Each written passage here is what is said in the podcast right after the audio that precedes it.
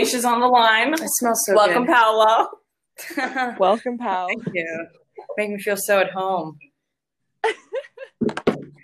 yeah, I came in essentially my pajamas because I was like, well, Goggy's place is gonna be home.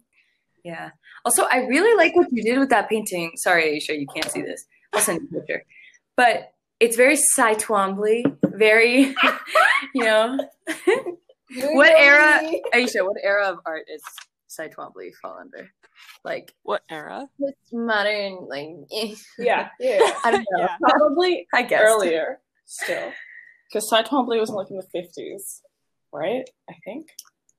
Look, I'm going to pretend that I know um, my eras of art because you would think art school would teach us things like that. There's the most But- gorgeous Cy Twombly museum in Houston. Like his own. Really? Yeah. What? Mhm. I never knew that. Me and Aisha went to Philly to the Mm. Philadelphia Museum of Art to see his stuff. Which Their was collection amazing. is wild. It's Yeah. huge. Oh my like, god, I'm so Met. jealous of them. Yeah, yeah. I'm so jealous of Philadelphia. They really hit it out of the park. Abstract expressionism. I should have known. Yeah. That makes sense. Yeah. That makes sense. Dang, he only died in 2011. Whoa. Damn, don't talk about my man like that. Like he only died. I'm like, oh, No, like I mean, it's I so recent. You know, I I forget that like Jackson. I mean, because Jackson Pollock died pretty young. yeah. but like also, also like um, what's her last name? Lee, his wife, Lee whose wife? Jackson Pollock's wife. I don't know his Um, wife. I don't know him. She like she's actually uh, her paintings are really nice too. Um, but like they all died so young that you kind of forget that they were What am I still like. smelling? I made cookies. Lee Krasner? I Lee like, Krasner, yeah. Damn. Okay, go off. Um, I googled it. Oh. me googling it is me asking Goggy, so I get you. oh my gosh. So lots happened since last week. Yeah. Wait. What? What's happened? I don't really know. I mean, it's I agreed though. I was like, yeah. In, like you know any other time of the year, this would be considered a lot. So at That's so point, facts. like, Yeah. it's something new happens like every three. Days. Yeah. Yeah. That's so fucking scary. I was But- watching Yeah. um, Sorry. Hasan Minhaj's special, like online exclusive special on his take of George Floyd and the protests around the, the country. And I was wondering if Gargi, you saw it or any other Asians in our community saw it because he was basically yelling at us. um, About. the ab- about how so many Asians believe that this is a black white dialogue and that they have nothing to do with it. Interesting. And yeah, it was really interesting. Um Huzaifa told me how it felt like Hasan was just talking at him and Oh, does Huzaifa or did he kind of feel? yeah, he watched it too. And he's the one who actually um told me about it because I seen it on YouTube. I just No, haven't but watched I it mean, like, I was curious if that's something that he has noticed in himself for the past. Because I was going to say the opposite, actually. I feel like, I mean, obviously, it depends where you're getting your media and your content. But I've seen the complete opposite reaction where it's mostly young people, but of every community kind of making the statement of like, hey, this is mm-hmm. not solely a black white issue. Like, this is something that every single community of, you know, POC or otherwise, like however you may identify, mm-hmm. should find themselves like being in dialogue with and paying attention and taking notes essentially, and also like getting involved actively, going out, making yeah. a statement, and making it heard that like you as a part of that singular community also stands, you know, acknowledging that this is like a complicated, nuanced issue, that there's you know moments of like racism within every community that there's like prejudices and a lot of kind of like historical backings to explain some of them sure but you know there's still things to be worked on regardless and i was impressed by that because in most movements in the past it's felt more singular than that but you know i've seen like all of the, all of the posters like Asians for Black lives and it's like probably because though we're typically in environments where we have people that agree with us. N- but it's not the environment. because it's, like, I know like definitely like there are kids or people my age that are from New Jersey or from Palo Alto that have only been around brown people their whole Yeah. life. Yeah. Houston, No, no, like, I agree. But my where point I being, think like, I don't interact with them in social media so much, so I wonder what their take is because like I've definitely had this conversation the with my point, parents though. too. Is though. like obviously these are issues in every community, but what I'm saying is for the first time in history, every single group has like a sect of people that feels directly like accountable for taking action and being involved in a way that other movements didn't see it happen. And because of that, I think there's still a lot of people that, you know, probably are quietly like falling into the shadows, trying to ignore this, trying to maybe not take part in it whatsoever. But comparatively, like it's really impressive how many people from all sorts of, you know, corners of our yeah. many communities in our But go ahead. Like, what else did he like? What did he say? I'm curious. Um, yeah, he basically targeted his dialogue with two um, members of the South Asian community, but he also made it aware, like, made it so that he was aware that the East Asian community, the Southwest Asian community were also a part of this larger issue. But I think he was talking about how especially children of immigrant parents or immigrants themselves, like um, people like Huzefa who have immigrated when they were um, children. Mhm. A lot of them, just like how a lot of white people do, um, glorify black culture. You know, the Jordans, um, the music, um, raising the Barack. Literally. You know, the first conversation with Huzefa was, "Oh my god, you fuck with Drake." Well, I mean, I fuck with yeah, Drake. yeah, That's exactly. a Yeah. great example. yeah, Yeah. If you're brown, you like Drake. Full stop.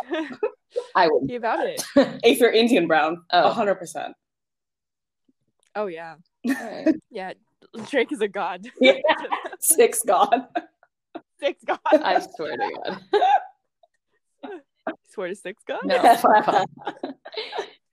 But wait, so I'm I'm curious though, because you said he felt like targeted by that. Like, did he previously feel that way, or like why did he take it as a direct message towards him? because it's it was among the the daily show host um you know announcements or, or statements about this it was very aggressive and honest like very honest um and hasan even he he doled out a lot of hypotheticals like you can make dua for them and, and such and such but you can't we can't be around not raising the floor up for black people to succeed and just pretend that we're not a part of this black and white dialogue. He made a point of during the george floyd um, when he was murdered of course the police officer the hmong police officer who Yeah. stood by and watched um, but also the fact that the people who called on the cops in the first place Yeah. were Arab immigrants, store owners, right? Yeah. And how the systemic racism that exists in our home countries, like, you know, the all these skin bleaching products in India and Pakistan, um, as well as the fact that people left their countries to be in a more stable part of the world, but still champion um, rebellions and revolutions like the Tiananmen Square Mhm. Revolution, for example. Yeah. It's just hypocritical by nature, um, and that they need to get their shit together and really understand because you know right now a lot the hot button topic is violent protests and, and the looting that is quote unquote uh, harming this entire revolution um he kind of put into perspective of how what did you think would happen um, if you can be killed for selling CDs, sleeping, babysitting, etc. Um, these these are the type of protests and revolutions that we would have supported in our home countries, that we have supported in our home countries.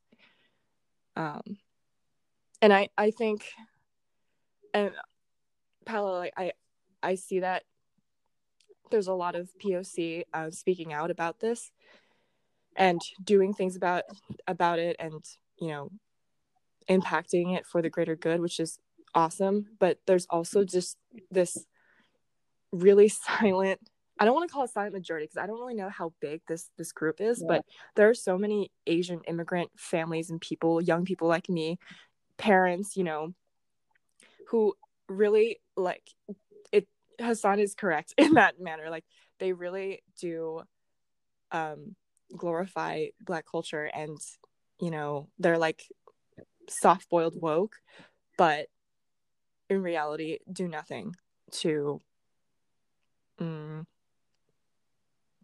i guess. Like move towards like true inclusion. Yeah, yeah like and, I, like and I all totally see like a like a indian store owner or someone like mm-hmm. that. Like it may or may not be conscious but because yeah like they would because they themselves are brown would just kind of be like yeah no i'm not racist. But then would subconsciously or consciously not hire a black person to work in their store or something like that. So like i think there is kind of a general tendency to just be like I, like this is not my problem because i go through a different degree of this. But i also think because i was talking to my parents about this where like it's kind of like it isn't a not an American problem or like American per se, but like I also think that like the coverage that's like been done has kind of come up like if this happened in the UK or if this happened in Australia to begin with, like if like this death had happened in a different country, no one would fucking know, man. Like Arab Spring, no one else was like fucking rioting or like just other per- mm. like it's big like it's also kind of frustrating that it takes it to happen here for anyone else to even start caring about the situations in their own country. Like in belgium like king leopold was a fucking twat as fuck. No one was like you know like rioting against that or like if they were we didn't know. Well that's the precedent though and that's that's why i think like you know back to the original point like i don't disagree with that statement whatsoever. Like I, we've always talked about this. Like there's obvious problems colorism racism classism in every community. You cannot deny that. If you are you're blind you're using that as an excuse for your own sake. That's a different issue in itself. I think the problem though with what like i was kind of bringing up is you have to bring up the context of the time and the difference in this reaction and the split reaction between POC communities because it is critical to holding the other half of that POC community accountable.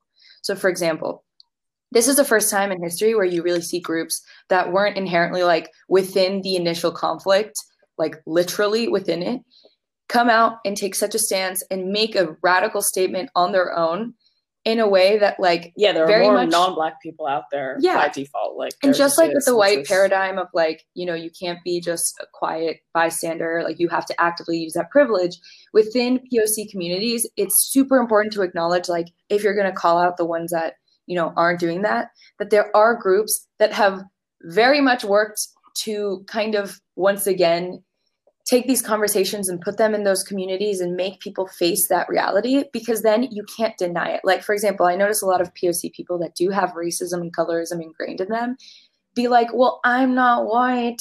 And yeah. because of these reasons, you know, like my community, like we just do things slightly different, but I'm not white either. So it's like, you know, I still I can say these things and like basically use their own middle ground, like gray area, or as they believe gray area, you know, colorism spectrum to, to excuse a lot of these behaviors. But once you turn to the left and you look at someone, oh, sorry, I was hearing the, um, what do you call it? Back. Feedback. Feedback. Um, but anyway, once you like turn to your left and you see someone in your community look at you and say, no, we're not standing for these things within our own community, then there's a lot more accountability. And I think it's crucial to contextualize this movement in time with like the majority of the world making an effort and becoming more aware and becoming more educated of these issues. Because I think like that is inherently the way that people get swept into a generational and like much deeper, long lasting type of change that's substantial. And that's how mm-hmm. like change happens, right? Like, yeah, it becomes widespread mm-hmm. and it, yeah. it slowly feeds into small pockets and niche communities. And like, it has to become something that everyone is looking at each other for. And I think like it starts with those groups that are, you know, like for us, I think it's always been important, right? Like these like social rights issues and human rights issues, but at the same time, I can't say that when I was younger, I had the courage or confidence to look at my community of, you know, Latinos who I knew for a fact had opposing opinions and maybe made like racially charged comments and et cetera, et cetera, because I felt alone within my own community to bring that up. And I wasn't sure if I even stood on any ground. But I feel like now we stand at a point and, you know, being a little older, a little more aware, a little more educated, where I can look at those people and be like, hey, there's no excuse. There's tons of Latinos who have pointed out the issues within our own community, and like, you can't deny that any longer. So, you know, and it's also like for the sake of hope. Like, I think we always need to remind ourselves, like, it's good to keep everyone accountable and call them out, but also have the potential or like leave the conversation with the potential for that person to realize, like, hey, I'm calling you out for the sake of your own progress rather yeah. than to just say, hey, you're a dipshit and that's it. Like yeah. I'm categorizing you as such and you're done. I think the the catalyst, the true catalyst to actually see if this shit pans out into the future is mm-hmm. post quarantine. And like legislation. I do, I do. I mean that that is always a given. Like we're literally fighting for the same stuff yeah. that we like. But it's we were in the seventies. But like, like, no, but like legislation is the only way this can like be enforced. mm-hmm. but um like even just in terms of like like the whole to see if allyship is truly performative or not is gonna have to be when we actually have to like deal with each other again kind of. And um like speaking of legislation though like i was did you guys like do you guys know much about um like kind of what germany did to like kind of recuperate from after you know their their Nazi phase I knew they had to um disarm. Yeah, like I mean other than like reparations and yeah. disarming and stuff, they like banned the use of swastikas. They banned any Nazi like mm-hmm. by law. They just removed everything and then like even it's so kind of now ingrained in their culture that Nazism is bad is that yeah in Dachau they had the the you know the death march and the concentration camp people don't buy cars there because they don't want a Dachau license plate because that shit gets vandalized or like their cars get busted up because they have like a number plate that's associated with this like hard hard place. But then here we are you know flying the confederate flag yeah. willy-nilly and, and mm-hmm. whatnot so I it's mean, like fucking america there's like a weird balance of yeah. like you know free speech versus hate speech, which I think yeah. at the end of the day, like if you really want to root it out as much as you know, like I mean, World War II wasn't that long ago. Really to get wasn't. it like, you know, the mainstream to be that's interesting. Very like there, like they just they just shut it down.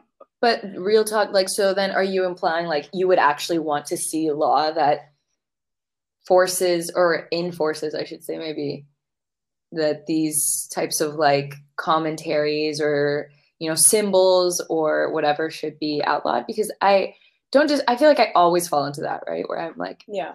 in my heart of hearts like that's the ultimate dream in an ideal world right? Under my ideologies of yeah. course which is very biased. Yeah but um you know i think about that often but then i always get back to this point of like this very american like classic argument of like well freedom of speech can't be like once it's slightly breached, that's it. Yeah. You're opening, yeah. you know, the gates to yeah, and yeah. I don't disagree with that, unfortunately, and that bothers me because honestly, like yeah. these people usually use it to defend acts that are so just obnoxiously. I think you know, yeah, like that just comes with the American culture, right? Like yeah. the whole like individualistic, you have to be free to pursue your own path. Whereas I definitely yeah. still like if you want to be in a community, gotta play by the rules. And if the rules are to be like, oh, you can say whatever the fuck you want, well then I guess I guess yeah. you're just you're opening yourself up to but I factions, right? Like there's like almost like a loophole, which is still, you know, very difficult to navigate, but like almost a way where I mean there kind of are though, right? Like hate crimes, well, that's a a crime. Like that's a physical, uh, that's a little more yeah. intense. But I wonder if there's ways to implement like some sort of because I also I was thinking a lot about social punishment recently and how it is actually a very effective way to handle you know issues without like technical consequences like literal Wait, maybe define social punishment so like, like for example yeah, like, yeah. Okay, and gotcha. on small scales to big scales. For yeah. example, that's the most extreme, right? You would think like, but I mean, that's kind literally. of like you're right, like with the yeah. editors all stepping down. yeah, that, yeah, that's kind of. Yeah. And I think of it in small scale too, though, where like, for example, peer pressure, right, of like the social norms. I was thinking a lot. I mean, not to go down this rabbit hole, but to make it as concise as possible, talking about or thinking about like performative activism as a net positive because it at least is implying now that everyone has to feel this way or you're kind of you know yeah. a shit person company etc and we were me and my brother were talking about how like obviously it's infuriating because you know that a lot of it is just the capitalist tendencies to want to be a company that you know yeah is in the good with the people but also like it does set a standard and in a place like the states and with social media and like this you know evolution of the world, having like the mainstream, quote unquote, be under any ideology or political belief is actually critical. Like, yeah, you know, even if it there's like cracks in the wall or whatever, it makes a difference because then when a person stands against that, yeah. they are socially not ostracized always because it's not but they're not in the majority yeah. yeah. and people and they get shit and they feel bad and they have to double think their stand that's why it's so dangerous to have mainstream beliefs right I mean, it can be positive or negative depending on your own stance. Yeah. But, you know, 50 years ago when being homophobic was the norm, people were afraid to even be an ally. Like that's kind of the point. Yeah. And I think like in that same way, I mean, I recently found out in um I can't remember where, Europe, somewhere in Europe, it actually became like illegal. Like they stopped doing like um what is it called? I don't even remember what it's called. When like they would essentially bring someone in front of like a crowd of people and they would essentially like claim them to be ostracized and then people would like ignore them and it was like a social that was like humiliating middle aged shit. I mean, sure.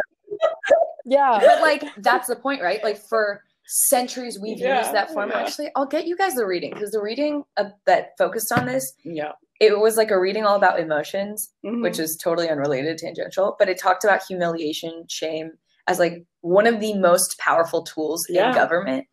And it was really fascinating because I'd never thought of those emotions as like a weapon, but they're weaponized really often. And um, yeah, and that specific like detail, it was, you know, noting how that actually stopped happening because it was that cruel and people couldn't bounce back from it. And yeah. I wondered if like in a weird way, like instead of maybe legal action, if we can just as a society take the responsibility of like implementing that in some way. I mean, I know it's a super slippery slope, you know, you can't really control it. Yeah, that's what I was yeah. gonna say. Did you um take a look at the article that Timmy linked about the American? I press? did. I can pull God, it up here, so um, Pal can like skim through it real yeah. quick. There was so that reminds me of, of that, that, article oh, where sorry they talked about Lee Fang, who was the Intercept mm-hmm. reporter, a reporter mm-hmm. at the Intercept, interviewing a African American man named Maximum mm-hmm. FR, and talking about yeah. protests. Great. And there was a quote in his article um, where one of the, the questions that Lee Fang asked Here, let me pull it up. I always question why does a black life matter only when a white man takes it dot dot dot. Like if a white man takes my life tonight, it's going to be national news. But if a black man takes my life, it might not even be spoken of. It's stuff like that that I just want in the mix. And then Lee Fang after publishing the article was basically condemned by his coworkers, including Akela Lacy, who who whose tweets became yeah. viral, I guess, um, criticizing about how he, this journalist Lee, always is pushing black on black crime narratives after being asked not to in his in his articles, and how it spiraled into a sense of in a sense like social ostracization among the journalist community and you know journalists yeah. like readers perfectly too. yeah what we were talking about. Yeah i know. Yeah. That's like, segue. actually yeah. let me let me bring this in yeah, yeah I, can like, I was gonna say we should like um, do a FaceTime on the side maybe next time or later. I don't know if it'll keep mm. recording. Mm. That's my oh. issue because I know that if if we get a call, like an incoming call, oh, oh my god, if we get an incoming call, then it's gonna stop recording too. Yeah, I think Gage is on the phone. So, gotcha. Anyway, but what was I saying? So, um, I think uh, the article goes on and talks about the crux of their argument being how journalists and editors are subscribing to obviously like the right now what the left sees as the, as the mainstream um the mainstream view supporting the protests supporting the riots supporting the looting and those who veer from mm-hmm. that main road such as those who talked about how nonviolent protests are um, more effective or mm, uh, anything along mm. uh, that line are targeted and you know painted as and vilified i guess um, even though they technically do support the movement at large and and then what i immediately thought about was um, especially with the the social like socially isolating people and and kind of doxing mm-hmm. them in a sense in China when the Cultural Revolution was happening. Obviously, it's not to that extreme, and I'm not I'm not trying to vilify the leftist movement either, but it did just remind me of how when my parents were growing up, their anecdotal, you know, stories of of how children would tell on their parents um, to the authorities and you know dox them to wow. to the police officers for subscribing to non-communist or religious yeah. you know beliefs um, which is okay. against the communist doctrine of, of the t- of the time and uh, yeah like that's what i that's what i'm interested in when you talked about the slippery slope paolo because it's so it's so powerful mm-hmm. and it's and it could be used for such good yeah. but it can also just like spiral and yeah. i mean that's the has. issue right? We can't trust like the human error is just too great always. And like it's so unfortunate because i also i mean it's kind of funny how different our um like go to examples were in our heads. Like i was thinking of literal like you're in an office your manager someone who's slightly above you you know doles out a classic microaggression your coworkers look at each other yeah and in that moment, you, as someone beneath them, might be intimidated of the potential of calling them out on something because obviously there's like so many power dynamics there, implications, possible discomfort, etc. But I feel like if there's a net notion of like all of these people kind of being like, yo, like, you know, kindly just like, by the way, yeah. you know, what you said, you probably didn't mean, but however, blah, blah, blah. Like, there's a wonderful potential for like, you know, discourse that first of all isn't supposed to automatically vilify or hate. I think it's all very contextual like in again in a perfect world people would understand that they should read into a scenario and yeah. see if a person truly means harm or isn't or you know the possibilities of like how to approach that. But like you said unfortunately things escalate. And historically, we've seen this happen in so many cases. And now with the whole cancel culture, which people yeah. are really against, but, but like no one's doing anything about it. No, but fuck that. Okay, no, I hate like, oh my god, I hate cancel culture. like, no, no, no. Let's separate. Also, that term itself is like encapsulating too much at once.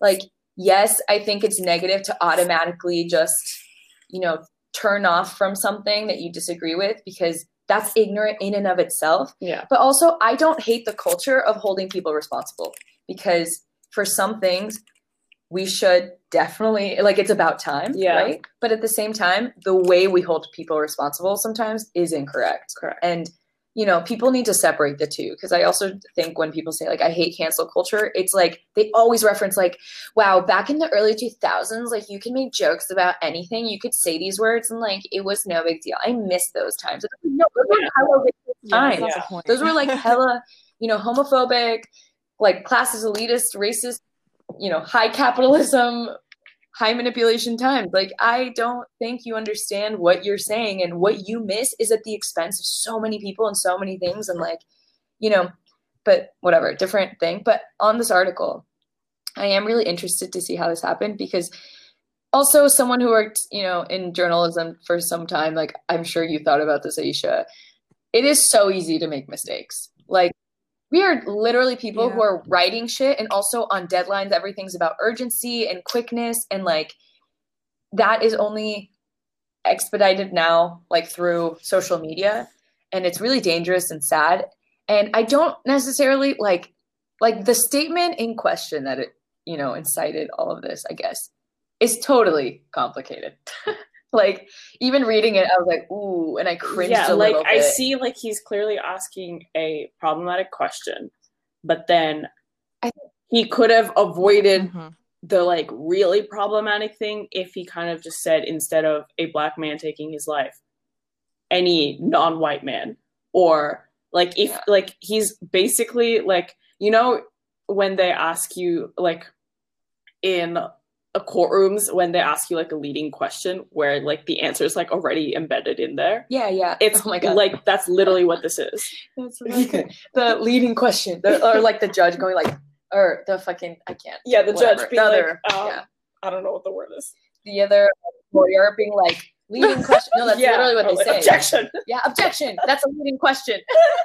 I was just watching. I mean, this isn't like a funny thing, but I was just watching when they see us the other day again with Adela because I was like, you should watch it. It's really great. And I just uh, now it's in my head. I'm like, leading question. Every yeah. time someone implies something to me, I'm like, leading. Yeah. But yeah, which as a journalist see, is just wrong as well. Yeah, whether or not I you're mean, racist. I also just think like it's more of like a read the room scenario for me. Like a lot of people have been talking about this notion of yeah, there's a dial like there's so many other issues we should worry about. Like obviously like for example, if I went into a crowd and I was like, okay, guys, but the kids at the border, like, of course that's important, but like, yeah. shut the fuck up, like, read the room, yeah. you know, like, not the time. We'll, and unfortunately, mm-hmm. everything it should be in the times, right? Because, like, it's not like they're, yeah, they can wait, you know, like yeah. a lot of things. Same with the statement, like, this man is completely justified in those concerns, but also, like, I don't know, I this, I, after Angie, I can't stop dissecting Oh, sorry. Yeah, maybe for that. Stop. But I can't That's stop so dissecting when people use I statements because I do it all the time. Like everyone does it. But in this time in particular, and when a movement is happening, it has never felt more apparent for me that I should not always be a part of your discourse. So, for example, I always question why does Black Life Matter only when a white man takes it? Like, if a white man takes my life tonight, it's going to be national news. But if a black man takes my life, it might not even be spoken of. And in the context of Black Lives Matters, it's very much like, you know, again, this statement isn't incorrect, but there's a movement going on for people whose lives are at a much higher rate being taken. And you're just like, oh, well, what about me? And like, what if they did that to me? You know, it's like, read the room. Like, you're not wrong. And you're absolutely, you shouldn't feel like mm-hmm. this isn't a concern and like you're justified in these worries. But the way that you're speaking is very much going to harm like anyone right now who's very sensitive in in one cause and you know i just think it was like unfortunate that it happened at this time for him because people are already so riled that when they read that, yeah. they probably just like snapped. Yeah, I wonder like what his other his, the rest of his, his regular behavior is just generally. Mm. I'm not gonna lie, like these beats yeah. are like they and make him sound like the devil. So like I don't like I don't know. Well, the weird thing is his coworker said like she didn't just say like, "Oh, this statement." Hey, yeah, like, it's like stop being racist. Yeah, so and I she said like it's what he says usually. She said, um, "I'm tired of being made to deal with the conti- or continually with my coworker who's mm-hmm. continuing to push black on black crime narratives after being repeatedly asked not to. Yeah. And that implies to me that there were private conversations as well, which again, I don't think like exposing him like this was necessarily the best way to approach it. But if there was already kind of this like private back and forth, what? But here, yeah, here's the thing though. Also, in the article, the person he was interviewing was baffled by the fact that he got in trouble yeah. and was condemned for that statement. Yeah, and it's somewhere in the article, but like it was kind of just also, his coworkers and other people that they were affiliated to that were calling him out. So like, yeah, they were more offended. Yeah, it was interesting that they were more offended than the actual person who was being interviewed. Um, another thing I wanted to mention was that you know, it's I'm really intrigued by her statement about the continual, you know, offenses that she she speaks of and whether he mm-hmm. does this often, but what does that look like? What does it sound like? Because I don't I don't know if it's hard for me to judge because we have nothing to base it on, but there could be a chance that he's an actual like garbage human being who, you know, is always referencing black on black crime when it's really not appropriate to, you know, mid, you know, mid George right. Floyd murder, right? But there's also there also could be a chance that he brings diversity to the discussion to the table at the intercept and researches you know researches this a lot or yeah. is actually genuine genuinely interested on crime in america and how it's broken down by race and and we we just don't know. And i think that's part of the problem with the american population or just like a large country or large group of people at all. I mean we love heuristics like we yeah. love shortcuts. Um a lot of the times we re- we read titles of articles without even reading the article itself. And it's we subscribe very quickly to the left the right you know the binary. Um yeah. I mean i would so, i don't know. a slight i mean this is a total assumption but just from the clues of like his statement I think it's also a matter of like if he was maybe more immersed in that um like research and those details and like he was doing a lot of kind of, you know, work within these fields of conversation, I feel like his rhetoric would be different. Because anyone who is mostly in like a journalistic setting and like professional setting working and talking about these things knows the type of like ways of speech and lexicon for this um, conversation. Like, like I like I said before, there you could make that same exact statement or with the same message, but word it differently, and I think it would be more appropriate for the times. And like, even Gagi's simple switch the word, you know, black man, mm-hmm. like being, oh, if another, if any other person of color or if any other whatever, you know, did this to me, a person of color, like I would feel that the effects would not be nearly as, you know, um, what's the word? Like, oh, I see what you're going. Okay, yeah. I was completely reading the statement in a different way. What way? That's so funny. Well, I mean, it's not funny, but I didn't interpret it, like his statement as being like his death being of his death being a death of a person of color. I interpret it more as like he was trying to focus on, on just the perpetrator, yeah, and what ethnicity well, I think they both. were. I think both. However, um, the the statement from his colleague is talking specifically about this. Yes. This dialogue that has been an issue for Correct. forever. Yeah. Like the whole black on black crimes yeah. has been used. But I politics has been used. What you said, like I thought his statement yeah. was more like rather than yeah. I guess she would probably just speaking of his previous transgressions, but this one, yeah, wasn't necessarily about. I think black on black crime. I think mm-hmm. there is of, also yeah. full disclosure. Neither of us. I don't think any of us read this. The original. Yeah, no, I don't have uh, any other context. Guys, yeah. I didn't even read this article. I'm going off of what yeah. I've skimmed thus far. Yeah. Like I'm doing the most college thing right now where I'm like yeah. in class looking at the reading, You're like, yeah, yeah, when I read it last night also. That's funny. oh my god. like a, like, like just sensationalizing of crimes involving black people in I, at either end. Yeah. I mean, I'm assuming again, assuming I'm always going to put that as the preface, but um, just the way that it's talking about, I don't know. The only experience I really have is like more on the conversations of like black on black being a very yeah. common like throwaway in politics and such. And um, back when I took my, you know, race in America or like mm-hmm. race whatever class, um, we talked a lot about these like terms and like how they function and how they're talked about in general.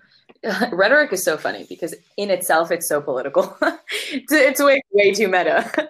but still, yeah, I think like I don't know, reading this, I'm I'm hoping and I keep wanting to give the original you know, reporter of the statement, the controversial statement, kind of the benefit of the doubt in saying like uh, to make it full circle, guys, there's the potential that he also just like isn't you know, it's not the binary of like he's a shit person or he just had an off day or whatever, but maybe he just is another POC who mm-hmm. accidentally doles out microaggressions all the time. Because as we were saying in the beginning, you know, it's very much not black and white within POC communities as well. Like we can definitely yeah, yeah. perpetrate and mostly in that subtle yeah. way i think like this is why microaggressions and i'm so glad that like the world is now tackling them without calling it just snowflake you know whatever. That word is so obnoxious, but I think it's like a lot about finding the ways that we subtly and accidentally continue to perpetuate problematic behaviors about other races. And specifically, I think the reason, like, you know, using the word black is so aggravating in the statement is not only the context of the times, but because as Andre 3000 once had on his t shirt famously, dark people everywhere in the world are treated terribly. Like, okay, I butchered that statement, but it was like, fuck. I love I, like googling Andre three thousand. Even If you had just kept going, but it, yeah, his shirt was like amazing. It's famous. Yeah, I, I can't, I can't disagree yeah. with you at all. And that at in all. itself, I think, is why the term black is like, yeah, it's targeted and that is an issue, but it's also like the notion of always, always putting the dark man in the situation that is difficult. And as simple as a single sentence is, you would think like, oh, well, that's not going to, you know, enforce like racist thought in anyone. It's like the constant use of the black man as a perpetrator in every sort of media. It's not just him. He's like one little person who said it maybe maybe just in the statement. But it's like seeing that over and over that this other reporter probably was like hey, is it not obvious to you, like it is to me, that this is not a statement that we should continue to use? Like, let's change the narrative. Let's just say, you know, for once, like we're not placing him in that role. Yeah. I wonder what um uh what's his name? Maximum. Maximum FR had to say in response to that. Maximum FR. That name is crazy. I, I thought it was Maximilian. I didn't want to butcher that. Maximum FR. um,